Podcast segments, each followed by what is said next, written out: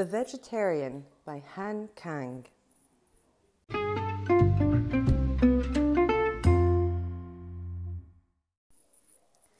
Before my wife turned vegetarian, I'd always thought of her as completely unremarkable in every way.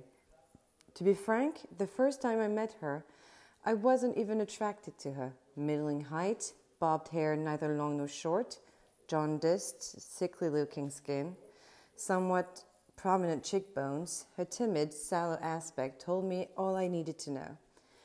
As she came up to the table where I was waiting, I couldn't help but notice her shoes, the plainest black shoes imaginable, and that walk of hers, neither fast nor slow, striding nor mincing. However, if there wasn't any special attraction, nor did any particular drawbacks present themselves, and therefore there was no reason for the two of us not to get married. The passive personality of this woman, in whom I could detect neither freshness nor charm, or anything especially refined, suited me down to the ground. There was no need to affect intellectual leanings in order to win her over, or to worry that she might be comparing me to the preening men who pause in, fa- in fashion catalogs, and she didn't get worked up if I happened to be late for one of our meetings. The paunch that started appearing in my mid 20s, my skinny legs and forearms that steadfastly refused to bulk up in spite of my best efforts, the inferiority complex I used to have about the size of my penis, I could rest assured that I wouldn't have to be fret. I wouldn't have to fret about such things on her account.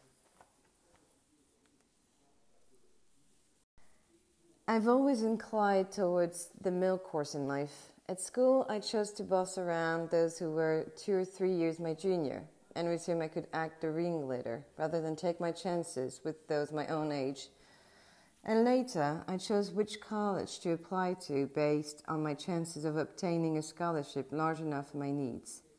Ultimately, I settled for a job where I would be provided with a, cent, with a decent monthly salary in return for diligently carrying out my allotted tasks at a company whose small size meant they would value my unremarkable skills. And so it was only natural that I would marry the most run of the mill woman in the world.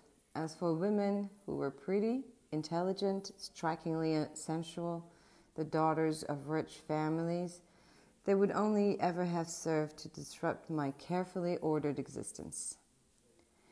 In keeping with my expectations, she made for a completely ordinary wife who went about things without any distasteful frivolousness.